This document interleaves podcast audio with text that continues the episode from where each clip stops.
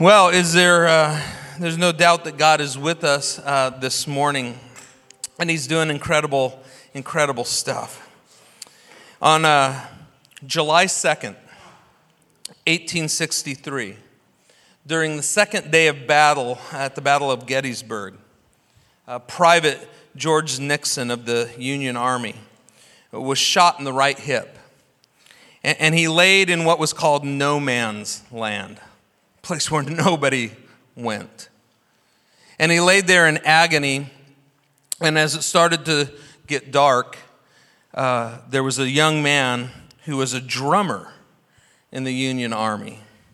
And, and that drummer, his name was Richard Elder, Elderlin. And Richard Elderlin, hearing George Nixon's agonizing cries for help, crawled on his stomach a hundred yards into no man's land and pulled George Nixon onto his back and then proceeded to crawl back on his stomach with a guy on his back towards the Union Army's line. The last 25 yards, when he could see safety for whatever reason, Elderling stood up, picked up Nixon, and started to run towards the line. And he was fatally shot. But Nixon crossed the line. And Jordan Nixon became the great grandfather of Richard Nixon, our 37th president, who would have never been born had it not been for the sacrifice of Richard Elderling. On March 30th, 1981, Ronald Reagan was coming out of his room at the walking out of the Washington Hilton when John Hinckley pulled out a gun and pointed it at the president and pulled the trigger. He pulled the trigger several times, and Tim McCarthy, Secret Serviceman, threw his body in the line of fire and took a bullet that was meant for Pre- President Reagan. Now, McCarthy recovered from his wounds, but he obviously proved that he was willing to give his life, if necessary, to save the president. Just two years ago, this week, on February 14th, 2018, a young gunman walked into the campus of Parkland high school in Parkland, Florida. An assistant football coach named Aaron Feis used his body as a shield to cover several students, and he took a bullet that took his life. But in the process, he saved several others. 2,000 years ago, somebody stepped into the line of fire and took one for you. And that is what we are here to really think about this morning. Jesus said in John 15, 13, Greater love has no one than this, that one would lay down their life for their friends. See, the, the Bible, and actually all kinds of secular history, tell us that Jesus of Nazareth died on a Roman cross. The big question is why? Why? Why did Jesus have to die? And all kinds of people throughout history have had all kinds of answers, but the Bible gives us a very clear and direct answer as to why that happened. Last week, we started a new series that we're calling Kingdom Come. Uh, and it's really based off of this prayer that Jesus had, where, where he prayed and he said, Our Father in heaven, hallowed be your name, your your kingdom come, your will be done on earth as it is in heaven. Your kingdom come, your will be done. And we live in a world where oftentimes we look. I mean, if you watched the news last week, did it look much like God's kingdom was here? When we say that, what we're saying is, we're saying, God, we want what is happening up there to happen down here. We want that hallelujah to happen here. We want all the healing that's happening, you know, because there is no more sickness, there is no more crying, there, there are no more destroyed relationships. There, we want that stuff to happen down here. And last week, what we said was it's not just about getting to heaven someday, it's about realizing heaven on earth today. And doing whatever we can to align our lives with what God is doing so that His kingdom will come we, we said that the kingdom, the kingdom is a place where the king's rule is established and where his values are reflected. Where, where the king's rule is established is every place that a human heart opens up and says, Come take residence here.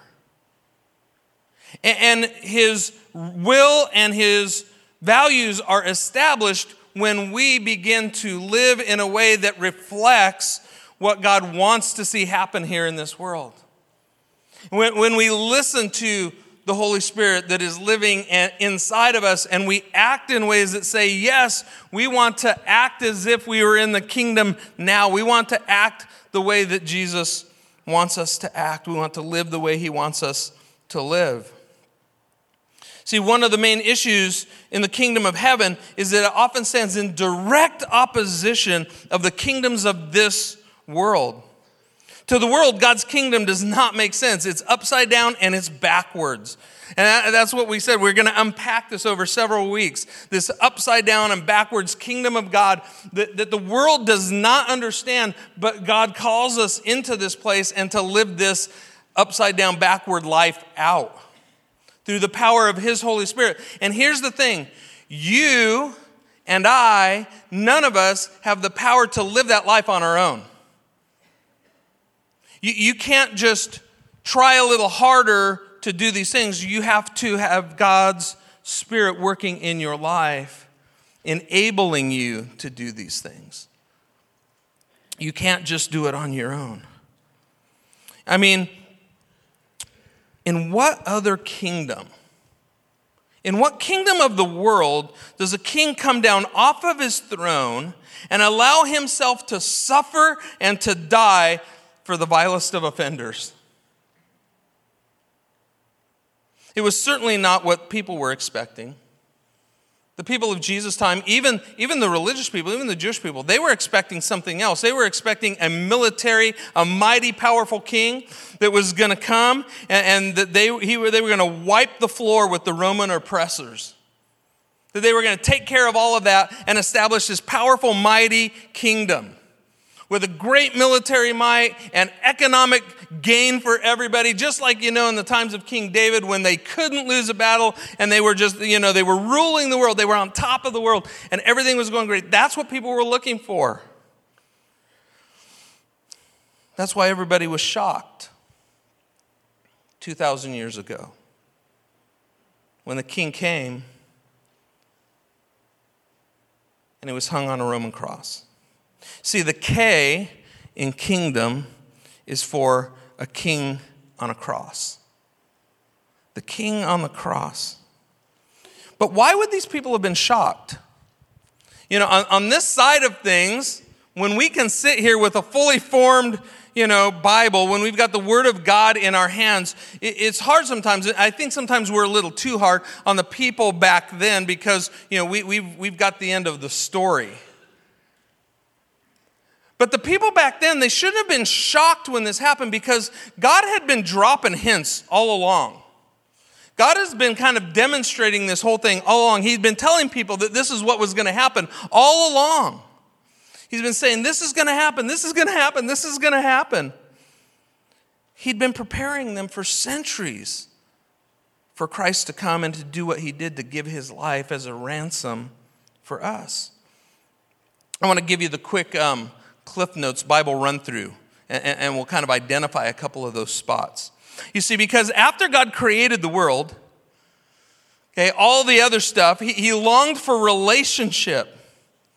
God's great, incredible longing was to have relationship with us, so He created people, people like us, people that He could love, people who would return, reciprocate His love to Him. And that's what God's great desire was to have this great relationship with us. But only three chapters in to the story of human history, something went tragically wrong, and people like us disobeyed God.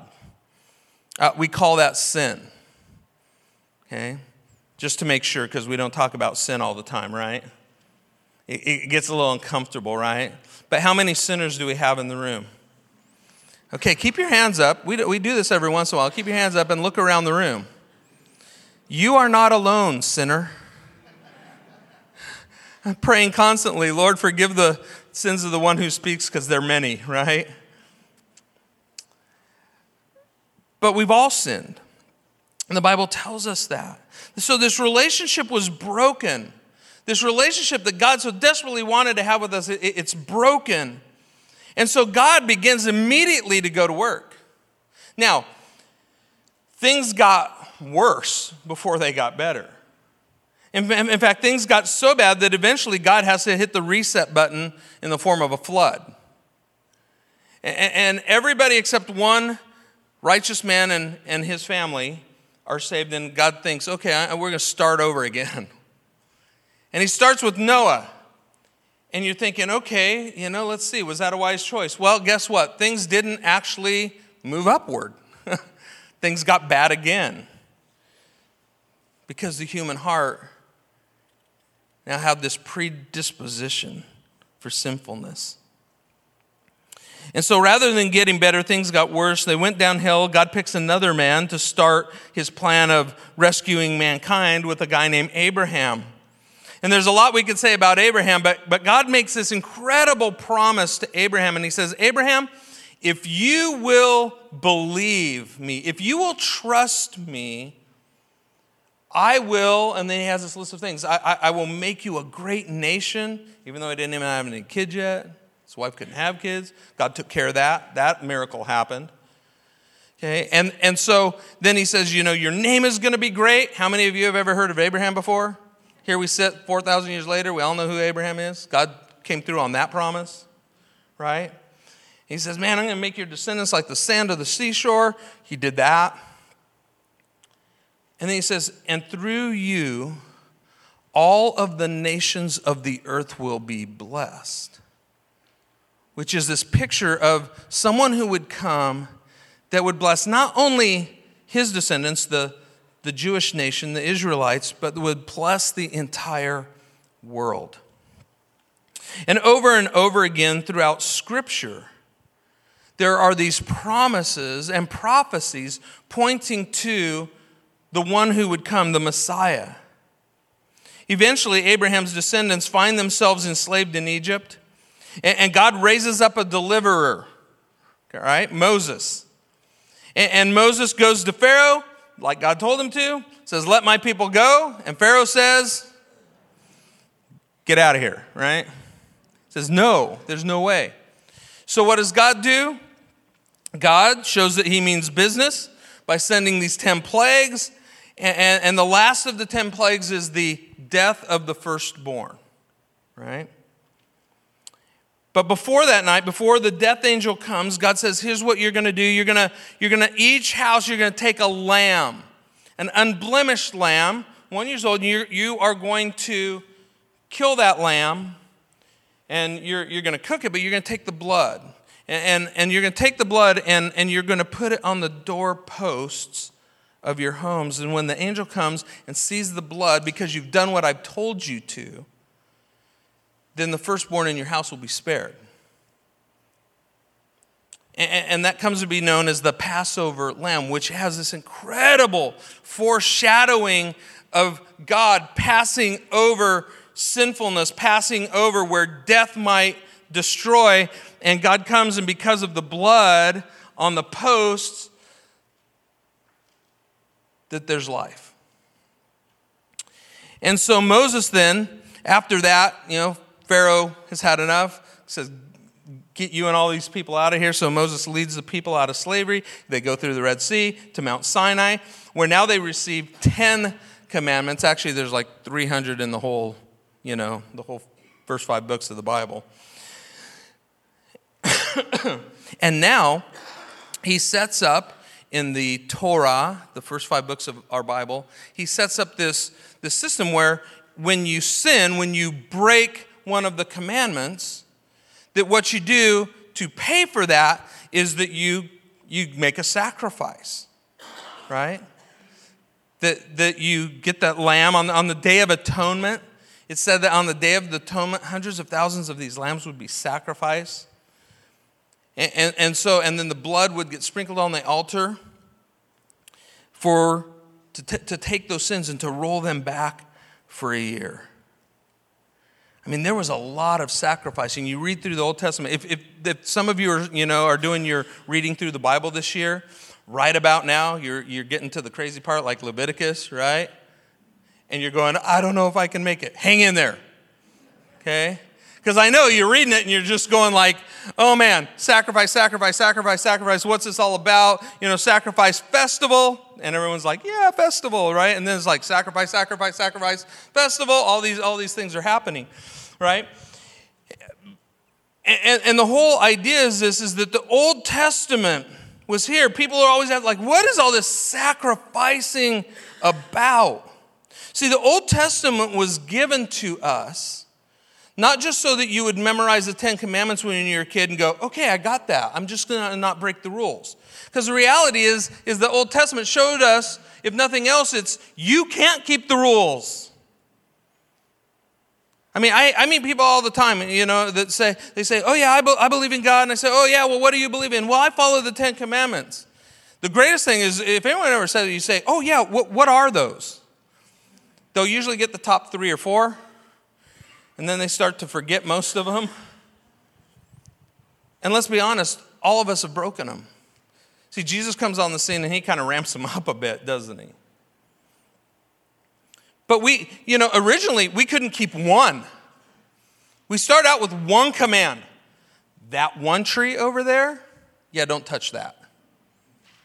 It's just like telling your kid, right? That, that, don't touch that. It's like the minute you say it, it's like, oh, I have to touch that, right? That, that, folks, that's us, right? And, and we do. Well, we couldn't keep the one, God ramps it up to 10. We couldn't handle that. Have you seen the California Penal Code? All of y'all should be in jail. There's laws in there for everything, right? And all this demonstrated to us is that, first of all, this, what's the sacrificial system all about? Here's what I believe it was about. It wasn't because God likes barbecue, all right? Although I think he does. He's got an amazing Traeger, right? Yeah. No, it's not because God likes barbecue, it's because sacrifice, sacrifice, sacrifice. Where there is sin, something has to die. Jesus said so at the very beginning. He said, if when you touch that tree, you, you will surely die. Right? We questioned that. The, Satan helped us along the way. Satan questioned, put into the question of Eve and says, Did God really say that? And she should have said yes and slammed the door. But she paused she paused and went, Yeah, but man, does that look good. She said, Yeah, and what, what did you just say about like I will become like God? Like God didn't mention anything about that. And she entertained a conversation with the evil one. God told us from the very beginning when sin happens, death is the penalty. Death is what comes because of that. And the whole Old Testament and all those sacrifices that none of us like to read about, and all of us go, What in the world was that all about? It is to drill into our heads that sin equals death. Sin equals death. And what happened after sin? They were absolutely separated from God, right? What's amazing is, see, I, I would have thought this is, I would have thought that, you know, the moment that they took a bite that they would just fall over dead like it was poison, right? That didn't happen. They experienced a spiritual death and a separation. They were kicked out of the garden, and, and God put an angel in front so they couldn't get back. And that's a whole other thing. I mean, thank God God saved us from getting back and living forever in the state we were in. He says, no. And he, he devised this plan and he showed us over and over and over again two very important things. Number one, sin equals death, sin equals separation from God. And the whole Old Testament shows us that. When the people of God started worshiping other idols and doing all kinds of craziness, what happened? They got exiled. Sin equals separation from God, sin equals death. And so every time they had to sacrifice a lamb, every time they had to slit the throat of that animal and the blood spilled out all over the place, they realized sin causes death. Sin causes death. And sin causes a separation. So that's what the whole Old Testament was there for. In Galatians 3:24 it tells us so the law was our guardian. In some translations it says school teacher. Until Christ came so that we might be justified by faith. The whole Old Testament is there to teach us that sin equals death. And that that death is a separation from our heavenly Father. In Hebrews the writer of Hebrews tells us in verse 9 to verse 22, he says, Without the shedding of blood, there is no forgiveness for sin. There's no forgiveness without the shedding of blood. Why? Because when there's a sin, something has to die. So, why did Jesus die? Because of sin. Not his, but ours. He, he died because we sinned. Now, that whole question, even, because I, I, wrote it all over the place this last couple weeks, I was just like, why did Jesus have to die? Why did Jesus have to die, right? Because I was thinking, I mean, he's God, right?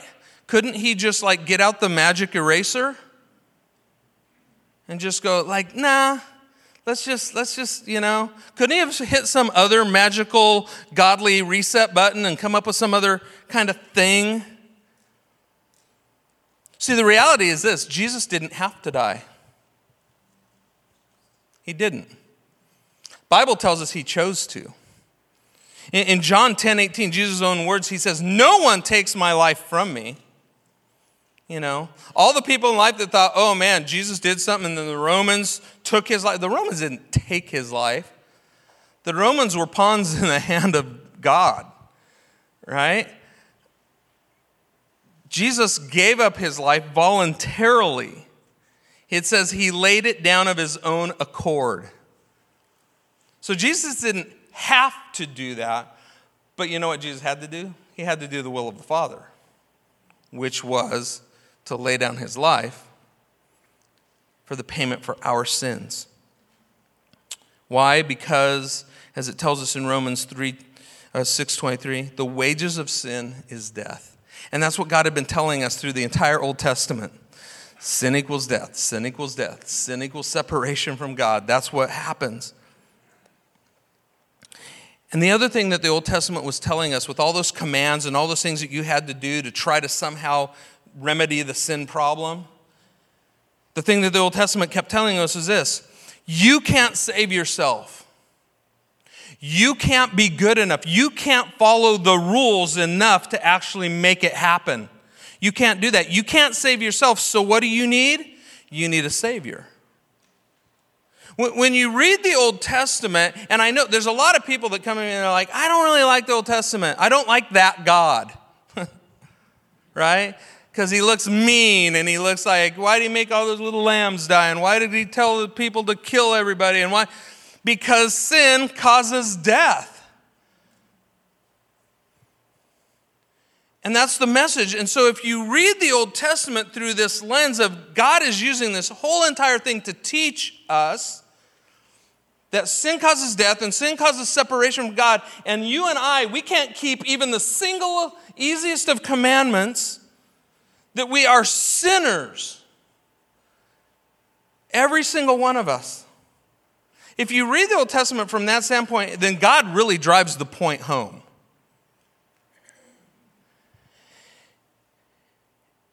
And then we turn the page, and Jesus comes in. And so ultimately, why did Jesus have to die? It was because of our sin problem. But I want to spend a few minutes in a very, very important piece of scripture in Romans chapter 3. If you have your Bibles with you, open them to Romans chapter 3, because this is a very crucial and pivotal piece of scripture that we really need to fully understand.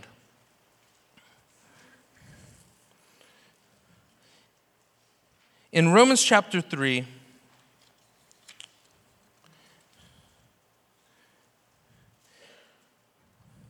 starting in verse 25.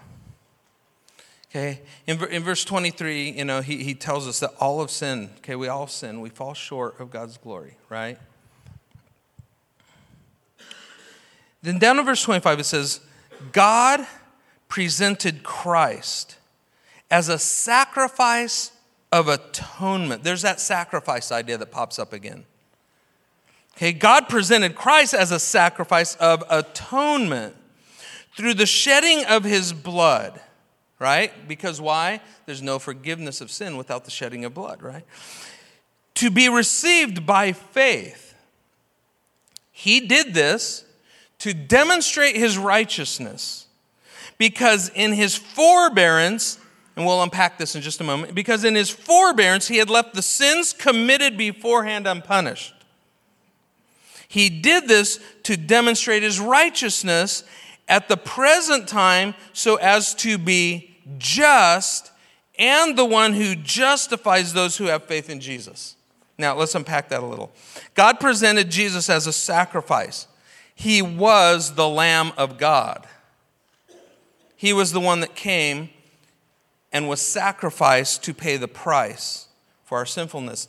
The perfect, unblemished, unsinful Lamb of God of his own accord laid down his life to pay the price that you and I could not pay. Jesus was the lamb, he was the sacrifice. So the whole Old Testament is leading us up to understanding what Jesus did on the cross.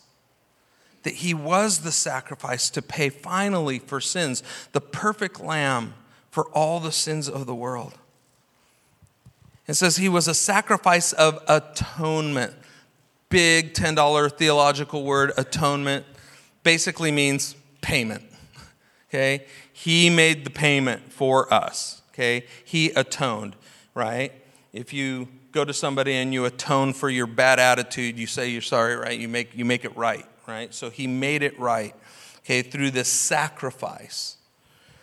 And then it says, He left the sins committed beforehand unpunished. Now, that's a, that's a passage that you're, you're kind of like, what does that really mean? Well, it means all the sins that were committed up until the time that Christ died and paid for them. What, what happened to all that? Why didn't people just drop dead, right? Because if sin equals death, why didn't they touch the apple and die, right? Because in God's forbearance, in other words, in God's patient love for us, not wanting us to perish, said, okay, they sinned, they deserve death. I'm going to, and, and, this is the best way I could kind of think to, to describe this. He pulled out his God credit card, swiped it, and said, We're going to pay for that later. Right? And it accumulated all this debt, right? Until Christ comes. He says, okay, so in his forbearance, he let the sins beforehand be unpunished because of his incredible, incredible love for people. And then it says, then until Jesus came, right? So he, he says, so that at the present time, okay, he did this to demonstrate his righteousness at this present time, so as to be just. This is the kicker right here. God at his very core. And remember, the kingdom of God is where God's will and his values, where his character gets displayed. At the very core of God's character, he is a just God. And justice, justice demands payment for sinfulness. That is the side of God with justice demands payment. Justice can't break out a magic eraser and go, we're going to pretend that all didn't happen. It's not how it works. God's justice demands that there's payment. And so, because God is just, payment had to happen. Well, what was the payment? Well, he just told us already. The payment was Jesus Christ was sacrificed. He was the sacrifice of atonement, he was the sacrifice of payment for our sins. And so Jesus had to be sacrificed, and that proved God's justice was real. I mean, that is how serious God's justice is. He is so just that he couldn't let the sins go unpunished, so much so that he had to send his one and only son. But the good news is, is that because you and I couldn't pay it, because we couldn't save ourselves, we couldn't be good enough, we couldn't make the payment on our own, God, he not only was just, he was the justifier which means that he is the one that made payment. He was the only one who could do that. While you and I were bankrupt because of sin, the God who loved us so much and the, our Savior who died on the cross to make atonement, they step in. Yeah, I mean, and they literally said, Oh, all that debt that you've racked up, I mean, how many of you have ever gotten to that point where you rack up a ton of debt that you can't pay off? Right? And Jesus, through his death, says, I'm going to pay that. In fact, the last words that Jesus uttered on the cross, when Jesus cries out, It is finished, he uses an incredible Greek word called tetelestai. And tetelestai was actually an accounting term that meant paid in full. With the last breath in his lungs coming out, what does Jesus cry out? Paid in full.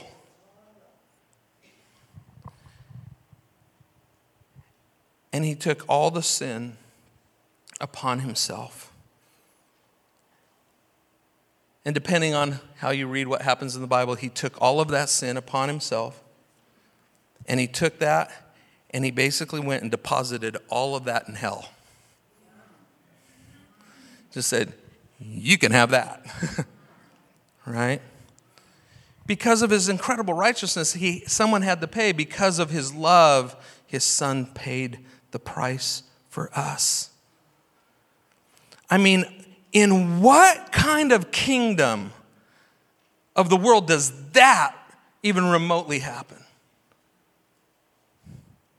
In what kind of kingdom is that kind of love displayed?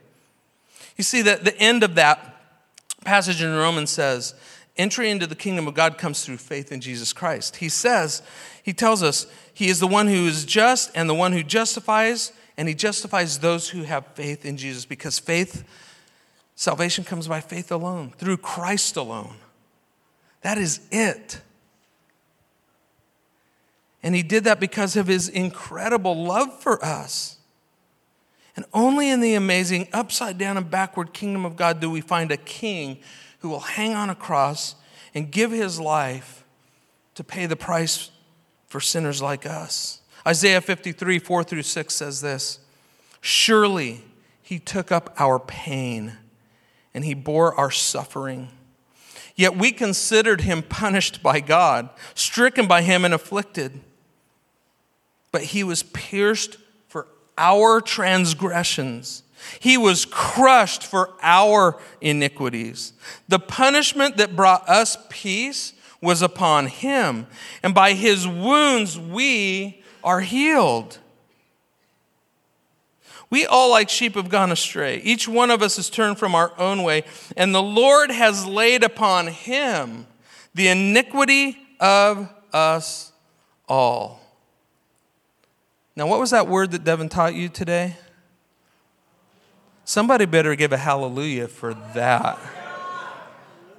Because if there was ever a reason to give praise to the King of Kings, we just read it. So here's the question for us this morning in this backward kingdom of God. See, because he, the kicker is he invites you to take up your cross, and we're going to unpack that over the next you know, few weeks as we dive more into this kingdom. But how are you going to respond this morning to his incredible sacrifice? How are you going to respond to his justice and his justification for your sins? How will you respond to his sacrifice? See, people responded all kinds of different ways when Jesus died. Okay? What did his disciples do? They ran. And there are some of you this morning that are tempted when you hear about the sacrifice that Jesus made. There's some of you this morning that are te- will be tempted to run away from that. Okay? The devil will work overtime in this moment right here to convince some of you get away from that, right? And some people ran. Some people wept. And man, I got to tell you, I, I, I get that.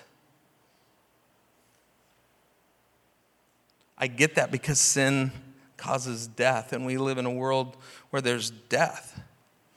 You know, I woke up this morning rocked by the reality that today would have been my dad's birthday. You know, so as the emotions kind of hit, I realized once again, okay, not that I'm I mean, I, I, I am hallelujah that he's in heaven, but we live in a broken world. And there's pain and there's suffering. And some cried. Some mocked. Some said, nah, no, that's not true. He's not who he says he is. And you all know people like that. Say, nah, he's, he's not really all that. No, how did that really work? That's not the way it happened. But that's the truth that the Bible teaches us. And some, some believed. In fact, the guy hanging on the cross next to him was the greatest example of that. A guy that had one short conversation with Jesus and says, You know, Jesus, when you come into your kingdom, would you remember me? And Jesus looks at the guy and says, Today today. See, remember, it's not about just getting to heaven someday, it's about heaven happening today. And for some of you, you need to cross that line today. How will you respond to that? How will you respond? On the very first day that the church was birthed, on the day of Pentecost, the Apostle Peter gets up in front of everyone and he preaches this powerful sermon. He says, Hey, y'all just killed the King of Glory. Right? 10 minutes before that, they didn't think so. 10 minutes before that, they were like, whew, we got rid of that guy, that crazy prophet guy, right? But there was this weird thing that got factored in. The Holy Spirit actually just happened to pour out of heaven. And when they heard the message, that time they realized that is true. They just killed the King of heaven, they hung him on a cross. And they looked at Peter and said, What do we do now? What should we do? Right? And what does he say? Peter says, Repent and be baptized, every one of you, for the forgiveness of your sins, and you will receive the gift of the Holy Spirit. So the question today is how are you going to respond? Will you believe? Will you believe that Jesus paid that price for you, and will you embrace that? Will it, if you already have, you know, will it call, cause you to scream out hallelujah? And then what will you do to live in the reality of your forgiveness? Some of you, you might need to go, wow, I've got this big bag of sin I'm carrying around and I've got to repent from this. I need to get rid of this. Like Peter said, repent. Okay? Turn around from a life of sinfulness and head towards Christ in his direction because he's paid the price for you. The ticket's already been punched. All you got to do is turn around and follow him. And mm, some of you need to confess because Jesus says, if we'll confess our sins, he's faithful and just to forgive us. And some of us need to do that this morning. And some of us need to obey the one who sacrificed himself for us. And like Peter says, you need to, you know, repent and you need to be baptized. And I know there's some of you that have put that off for all kinds of different reasons. But all those different reasons, pale in the reality that Jesus died for you, and then Peter says, Hey, just do this. Just do this. Just repent, be baptized. Respond in some way to what Jesus has done. Don't, don't sit and absorb that and then go out and let your life. I don't know how we could let our lives be the same once we absorb the realities of what Jesus has done for us. Respond to that. Respond. In, in 1963, you know, we, we read about some of the other presidents and stuff earlier. In 1963, the assassin's bullet actually went, was on target and no one got in the way, and John F. Kennedy was assassinated. I read this really interesting little story about something that happened at the funeral. At the funeral, John F. Kennedy Jr., they called him John John at the time, was standing there. And could you imagine what he's going through at that moment? I mean, on national TV, you know, his father is assassinated. And during the funeral, he walks up to a family friend who's standing there at the funeral. And this, this big gentleman that's standing there, and he looks up at him and he says, Are you a daddy? And the guy looks back down at little John John and he says, Well, yeah, I, I am. And John John looks up at him and he says, Then could you toss me in the air and catch me? Because there's one thing I know. One thing I know this morning is this every heart Every human heart longs for a daddy that will catch them. And this morning, Jesus is telling us that He's got you. How will you respond to that? And some of you need to stop putting off all the other reasons and all the crazy excuses for why you might not respond to him or might, why you might not reject him. And why wouldn't you come to the one who gave his life for you? So, in just a couple of moments, as we do each Sunday, we're going to have a time around the Lord's table. We're going to do it just a little differently this morning. In just a couple of minutes, some of our, some of our leaders, some of our elders are going to, they're going to set up communion up here, up front. And then as our praise team comes and they and they lead us in some time of worship. What I would ask for you is this this morning that you sit and you reflect upon what we've just talked about, the realities of what Jesus has done for you, that we have a king that endured the cross. And it's not just a nice piece of history, it's not just good theology, it is real and He did it for you. And so this morning, respond to Him in some way. And as you respond, come up and commune with Him. Take the little piece of bread representing His broken body that He had broken for you take the cup representing his shed blood. And this morning, if you're here and, and, and you want to know more, you're like, okay, I, I, don't know what to do with all this. Like the people on the day of Pentecost, you're like, what do I do now? If that's you this morning, if there's something tugging at your heart this morning that says you, you, you need to do something about this and you're not sure what that is, then I'm going to be sitting right here. Some of our leaders who are going to be, bring communion up, they're going to be sitting right up here in front.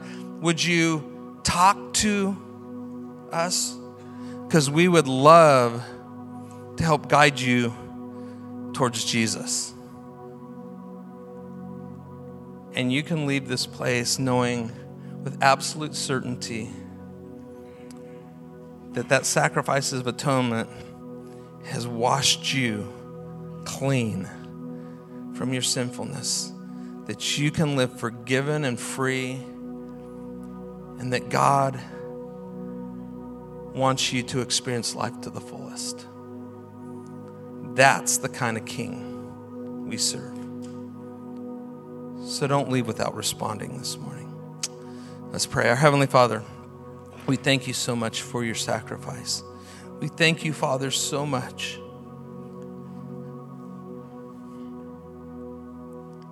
For your incredible love, that you are the Father who will catch us every single time. So, God, teach us. Teach us to depend on you more. Teach us to respond to you, not just on occasion, but to regularly respond to what you have done for us. And Father, my prayer is for the person here this morning that simply needs to claim Jesus as Lord, to put their faith in Jesus and have their sins forgiven and receive God's gift of the Holy Spirit. Lord, let your Spirit work in this place this morning in a powerful way. Thank you, Lord. We praise you in Jesus' name. Amen.